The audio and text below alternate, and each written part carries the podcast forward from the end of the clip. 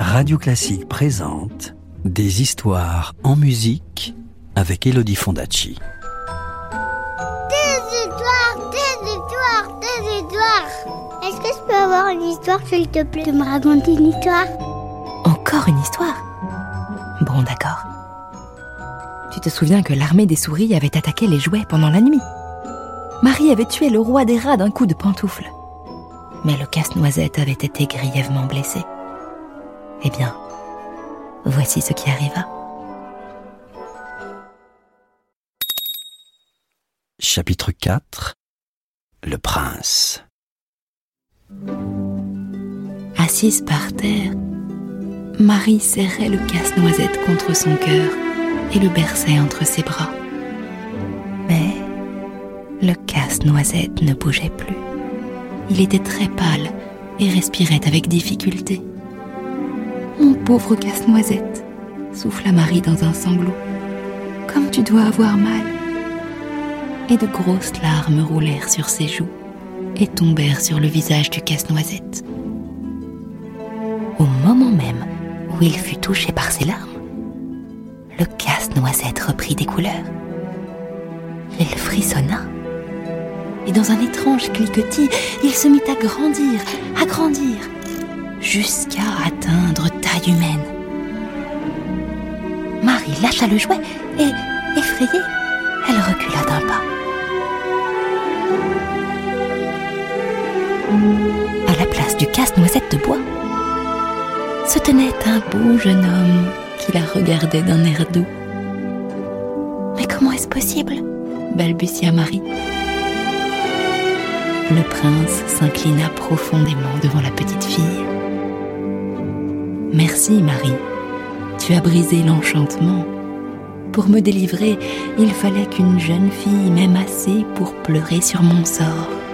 Et tu l'as fait. Pour te remercier, je vais t'emmener visiter mon royaume. Es-tu d'accord pour m'accompagner? Et il lui tendit la main.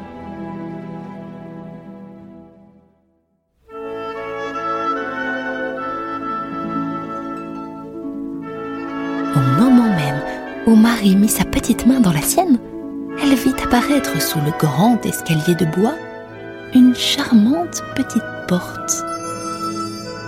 Le prince l'entraîna et Marie fut éblouie par une lumière éclatante.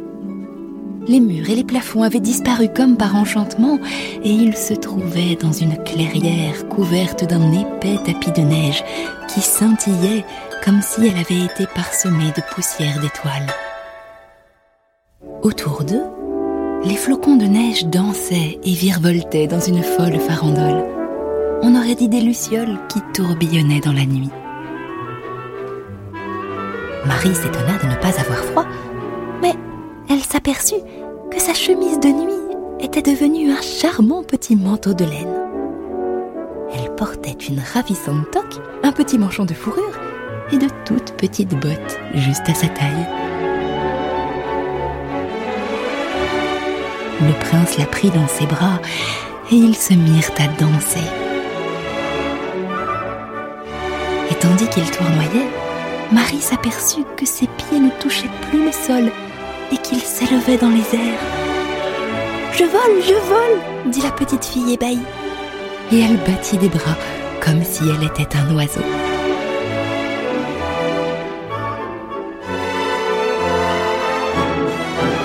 À ses pieds, les maisons devenaient minuscules comme des maisons de poupées. Les rares gens qui étaient encore dans les rues à cette heure tardive n'étaient pas plus grands que des jouets. Marie vit son école et l'église du village qui rétrécirent, rétrécirent et disparurent. Il filait plus vite que le vent. Marie serra plus fort la main du casse-noisette. Regarde Marie, dit le casse-noisette, nous traversons la Chine. Et voilà la mer, dit Marie. Et elle vit de loin une grosse baleine qui se promenait avec ses petits et des bateaux blancs qui se balançaient au creux des vagues.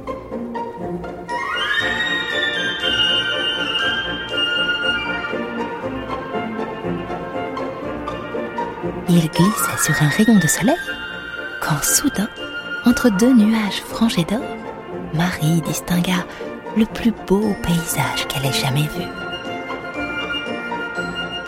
Voici le royaume des douceurs, dit le casse-noisette. Et ils commencèrent à descendre.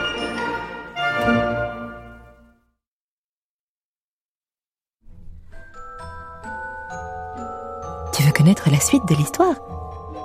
Je te la raconterai plus tard, c'est promis. À bientôt.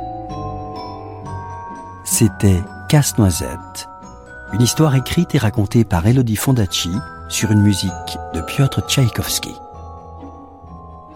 Retrouvez la suite du conte en podcast sur radioclassique.fr. Radio Classique, des histoires en musique.